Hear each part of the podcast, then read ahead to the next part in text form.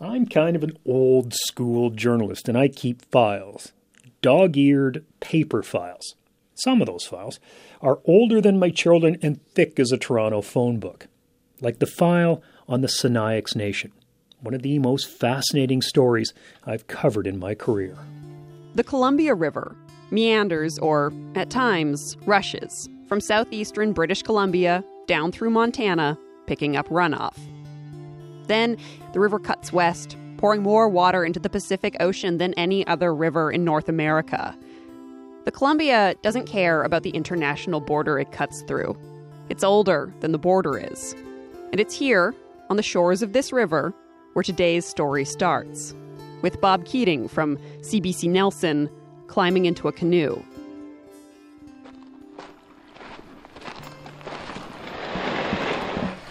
Hate to do this, but you're going to have to get your feet wet.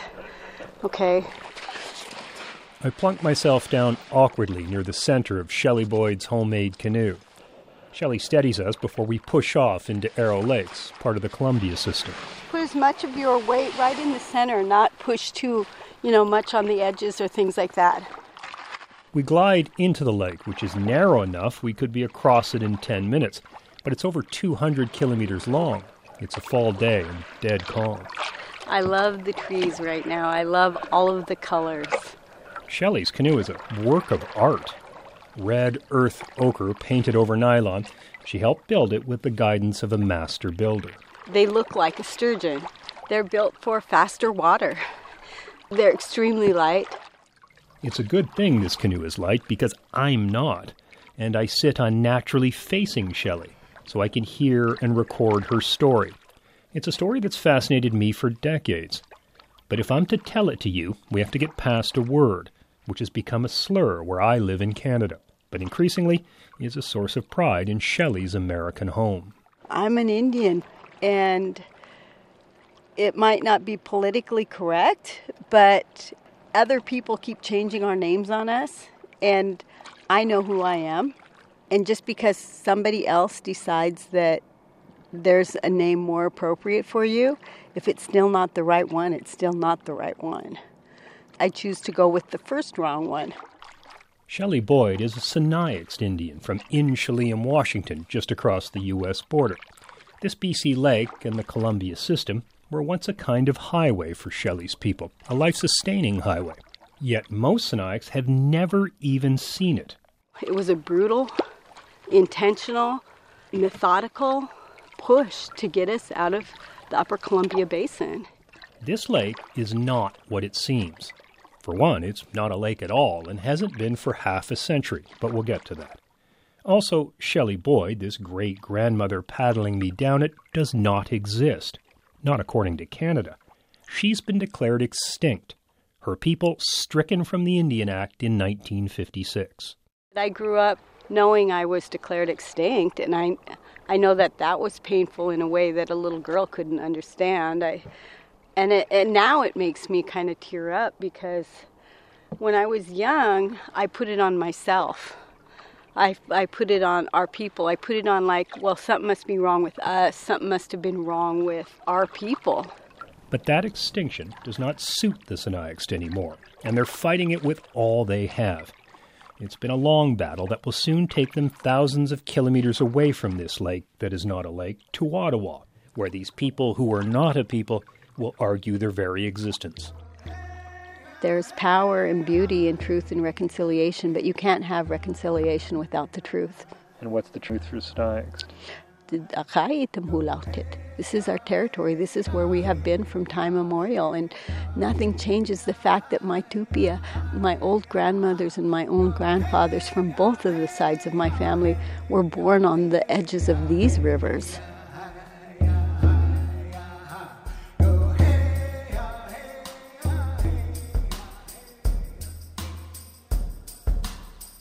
I'm Acey Rowe, and this is the Doc Project. So, what does it mean to be declared extinct? Logistically, it means paperwork, a changing of records. As of 1956, the Sinixt were no longer a registered people in Canada, which means they lost the rights and protections of being a recognized First Nation. But really, They lost a lot more than that. So, how does this happen? And what does it take to undo it? Bob Keating has been a reporter in southeastern BC, covering the Kootenays for the better part of two decades. He has filed thousands of stories, but there are only a few he's been reporting on that whole time. This is one of them. We'll start when Bob did, one evening almost 20 years ago, soon after a then 30 something Bob started his new job. Good afternoon, everyone. Welcome to our second annual National Aboriginal Day. I would like to introduce to you a representative from the Sinixt Nation, Marilyn James. When you are extinct, introductions are crucial.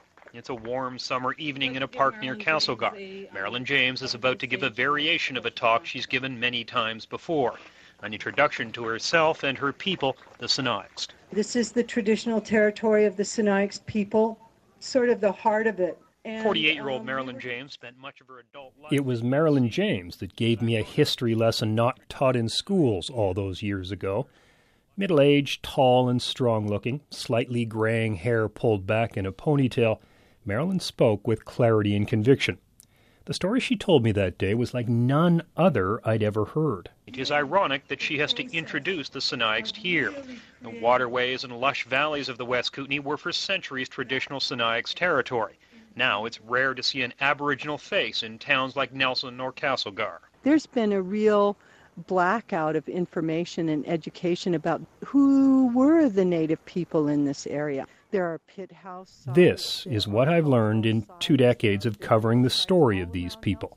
The Sinixt are interior Salish, one of the First Nations that lived primarily in BC's rugged interior and the northern U.S. Their home is a north south valley. It rises from grassy hills around present day Kettle Falls, Washington, to glacier crusted peaks near Revelstoke, BC. The Columbia River cuts through the heart of this territory, which is long but narrow. The river was both a highway and a grocery store, bringing the Sinixt more salmon than they could possibly consume during epic seasonal runs, supplementing their diet the rest of the year. The Sinixt lived in pit houses similar to the longhouses of their coastal cousins.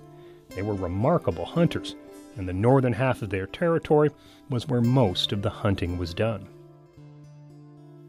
The first smallpox pandemic swept over the Sinixt in 1770 and is estimated to have killed three quarters of them. First European contact was believed to be with famed explorer David Thompson around 1811, but by then the Sinixt were already a shadow of their former selves. Next came the usual parade of missionaries, miners, and settlers. They pushed into Sinixt territory and pushed the Sinixt out. The end for the Sinixt in the new country, now known as Canada, came when Doukhobor immigrants streamed into the Kootenays from Russia, thousands of them at once. The Doukhobors fled military conscription, arriving in Canada with the financial help of Russian novelist Leo Tolstoy and the Quaker movement. Once in the Kootenays, they claimed the best land left, only to apologize for it a hundred years later. The 1902 census records records 21 Sinixt in the Canadian end of their territory. By 1930, there was one Sinixt member left, Annie Joseph, who died in Vernon, BC in 1953. The federal government wasted little time declaring the Sinixt extinct in 1956. In the eyes of Canada, they were a people no more a tragic story I first heard in full on that day almost 20 years ago. Traditional drumming, singing, and dancing caps off Aboriginal Day near Castlegar. Since there are so few First Nation members in the West Kootenay, the drummers come from Keremeos, 300 kilometers to the west, the dancers from even further away. This is the first time most of them have ever heard of the Sinixt, even though they dance and sing in the heart of Sinixt territory. That is what Marilyn James wants to change. For James and other Sinixt now living in Canada, extinction is just not acceptable anymore.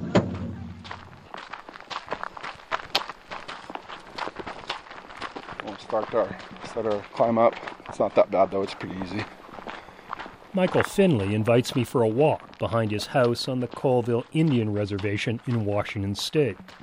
It's September 25th, Native American Day in the U.S., and his house is full of kids home from school.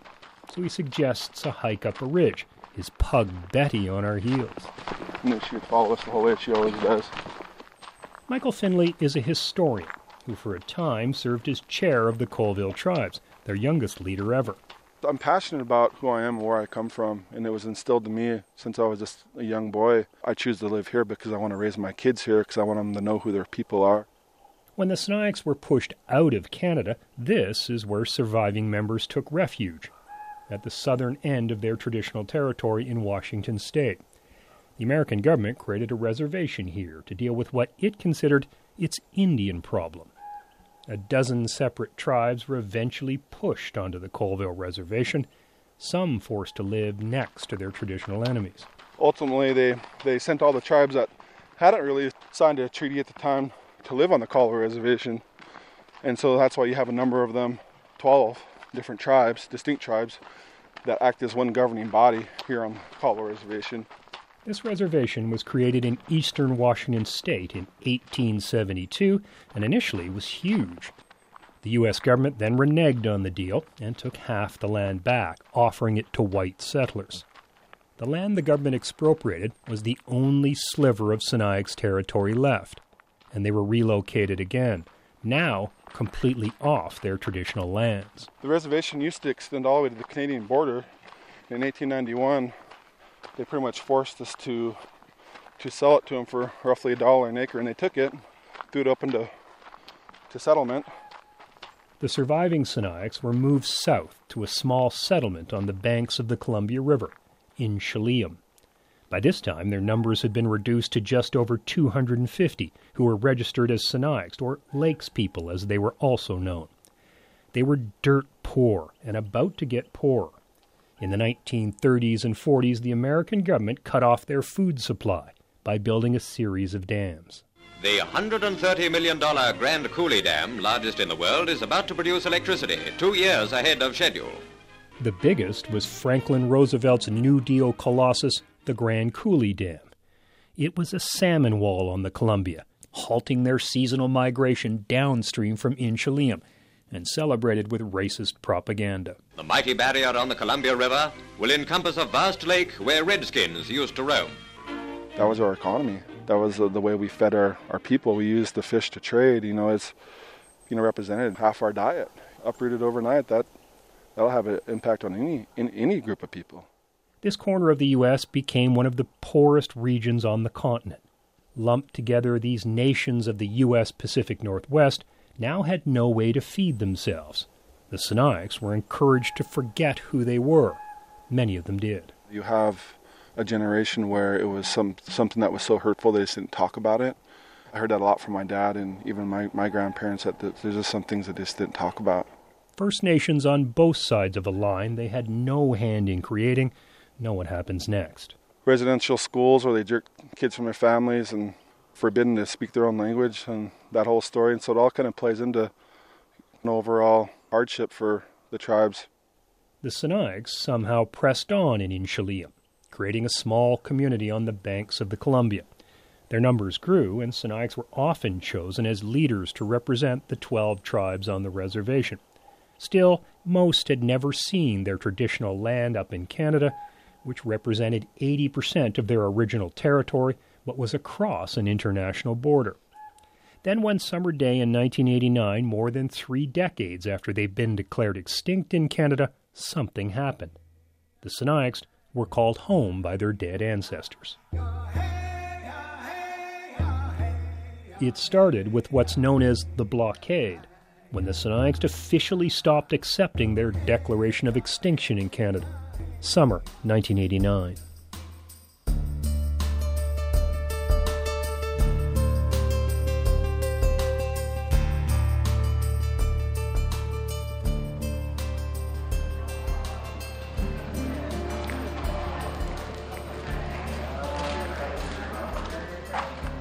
It's a fall evening at the Inchelium Community Center, more than 30 years since the start of the blockade.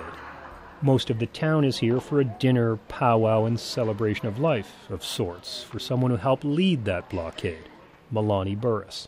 My family always says the people are looking at you and smiling down on you now. So today, I'm going to play this song for the family.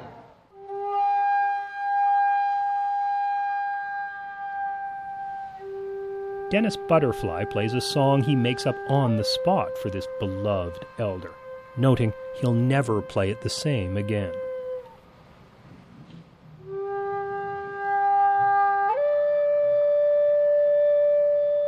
Melanie Burris died a year and a half before this gathering. The Sinixt have a tradition which dictates after a period of mourning, the tribe comes together. They're encouraged to take her belongings, which are stacked on tables along the walls of the community center. In memory of them, you know, pass it on to somebody else so they can carry on the tradition of them. I have a piece of them. I'm invited to the evening celebration, and once there, I meet Neil Swan, Melanie Burris's grandson. Neil encourages me to take something. It'll be considered an insult if I don't. Just anything. I don't know. She she is kind of a hoarder. She liked to. You really didn't know she was, but she packed it away so nice and neat, man. Till you open the box and just like, holy moly. From these neatly stuffed boxes of an elder's life, I take a Christmas decoration, a porcelain angel. Neil tells me about his grandmother and fights back tears. Yeah, she kind of raised me off and on my whole life.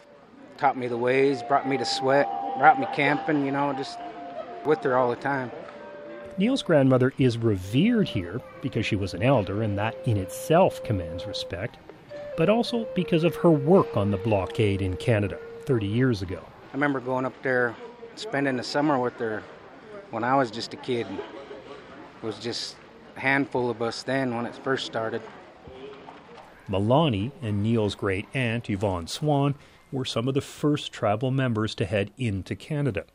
This is Yvonne being interviewed at the blockade, back even before my day. The main issue that brought us here was the fact that people uh, who were building this highway unearthed some bones of our mm-hmm. ancestors, and now they are being held in captivity in a museum in Victoria. Road builders in Canada had plowed up an old Sinixt gravesite in the Slocan Valley. Authorities in BC didn't feel compelled to let the Sinixt know. After all, they were extinct. But word drifted down to Inchelium. We'd like those remains brought here to us so we, our elders can direct us on a proper reburial. The BC government didn't want to return the remains because they were destined for a museum in Victoria, BC. Yvonne, then a 45 year old mother, quit her job at the tribal office and headed north. Thirty years later, she's proud of what she did. Elders asked me to coordinate the blockade. Somebody nominated me, I don't know who it was, and when the elders ask you to do something, if it's good for the people, you just can't say no. And that's where I, I said, well, I'll do my best. The Sinixt maintained the blockade 24 hours a day, living first in teepees, then building more permanent structures they made it clear they weren't leaving without their ancestors' remains. A tense standoff began, and before long something awoke in these people. They'd been subjected to a century of injustice, then their dead called them home, a home most had never seen. No, just what my mother told me. She, when I was a little girl, she and my auntie, different times, they said that land up there is, is that's our land. And I was little and I didn't understand, but I made a commitment back then. When I grow up, I'm going to look into that. So what's happening here today?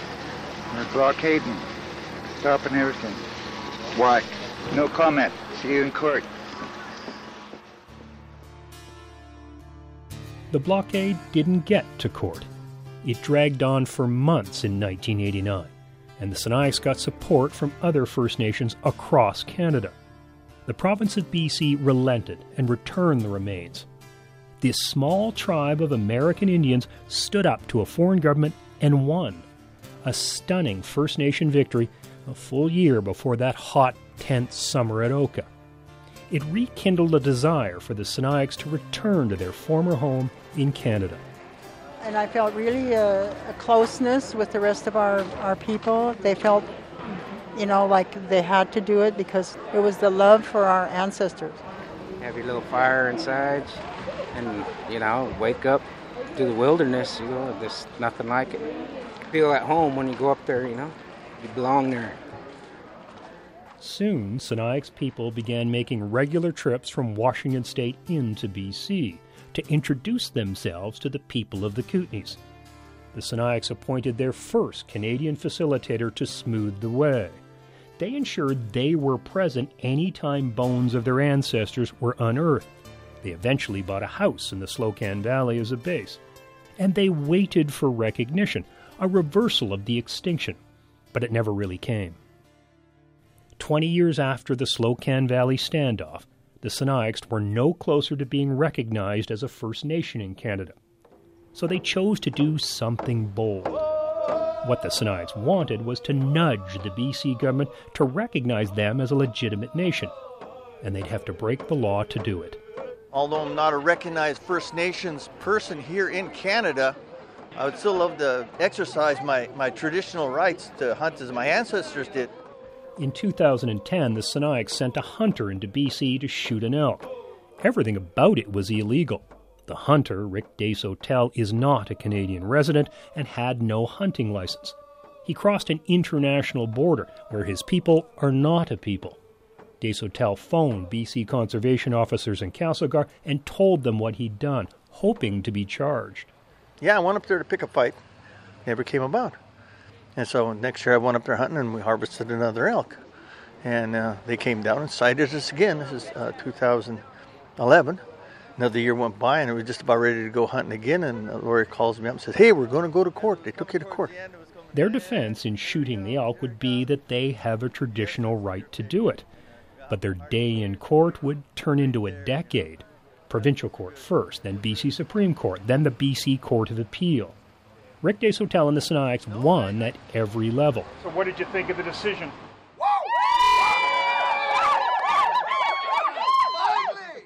This is Desautel on the steps of the Nelson Courthouse after victory number three. You can't ignore those pit houses over there. We're here for a long, long, long time, and for me to come back into this country, or this part of the country, I should say, and uh, exercise my, my traditional rights to hunt as my ancestors did and shouldn't be denied by someone that came in and said, now you're no longer exist here. But proving existence, it turns out, is a long, expensive journey. It's a journey that's often taken them to a glassy high rise in Vancouver and the law offices of Finley Arve. Their lawyer throughout the last decade has been Mark Underhill, and they picked well. Underhill was involved in the Delgamuukw trial, that other epic court battle which pit the BC government against a First Nation. Delgamuukw affirmed Aboriginal title is protected by the Constitution. It changed the way Canadian law deals with First Nations. There's two ways to make fundamental change to our nation make the laws or go to a glassy towered lawyer and challenge them. 15th floor. It is by far the best story that I have ever come across. And I think about where it started and, and being told about it and saying, really? Really? That they were declared extinct? There's an extinct First Nation in BC? Mark Underhill says the case is now well beyond the Sinixt proving they are a people. Historians, genealogists, archaeologists, and the Sinixt themselves have proven that in three BC court cases. Underhill says that's one difference he's seen in First Nation cases since Delgamuukw. The history as told by First People themselves is now taken into account. In the trial decision in Delgamuukw, then Chief Justice McEachern gave no weight whatsoever to the oral history of the Aboriginal people and instead, you know, relied exclusively on experts. And so we've come a remarkably long way where the tables were really turned. That the trial judge, frankly, had uh, criticisms of all the experts, but instead said, but this evidence I found to be compelling. She said, there's no question that these people are connected to that land, and that's what won the case. The tricky part for Underhill, ironically, is the ramifications of winning. The Sinixt are now 3,500 strong on the Colville Reservation alone. They had no hand in creating the international border, but they do live south of it. Every tribal member I've met says they consider themselves Sinixt first, but a very large American flag is pinned to the wall of the Inchelium Community Center. Winning means American citizens would have rights to an entire valley in BC, and not just any valley, a valley that generates billions of dollars in hydroelectric wealth. I'm going to have to convince the Supreme Court of Canada that that prior occupation, prior existence, is the foundation for the fact that they con- should continue to have rights in Canada. That border cannot be used to erase that prior occupation.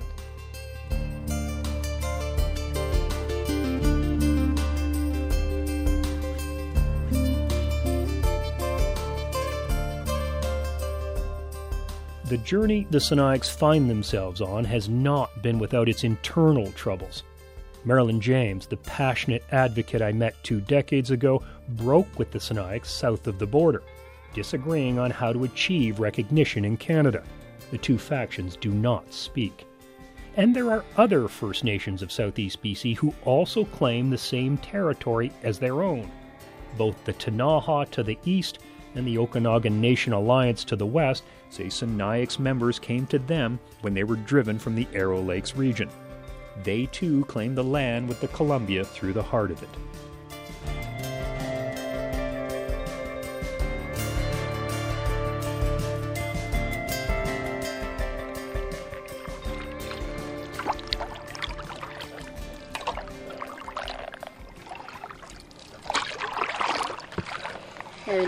Ahead and do some landing. I think it's gonna hit hard. You just stay in the middle.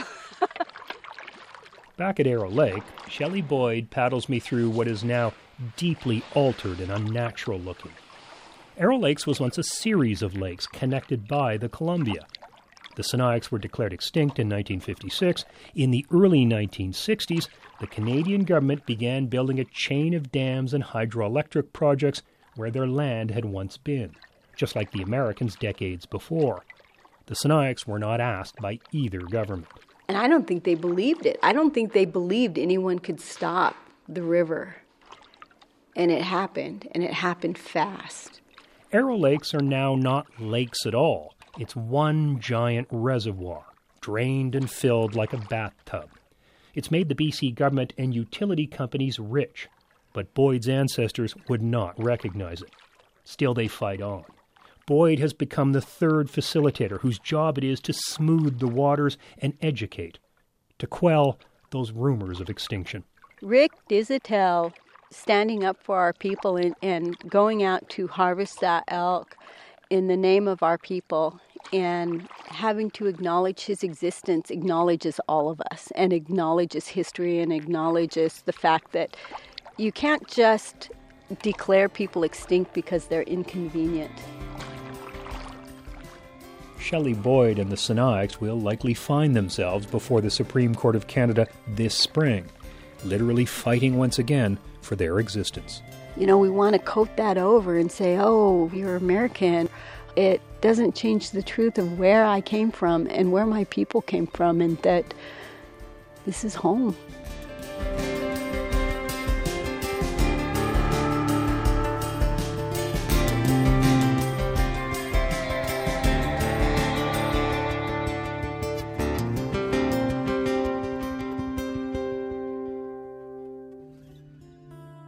That doc was produced by Bob Keating. It was edited by me, Acey Rowe.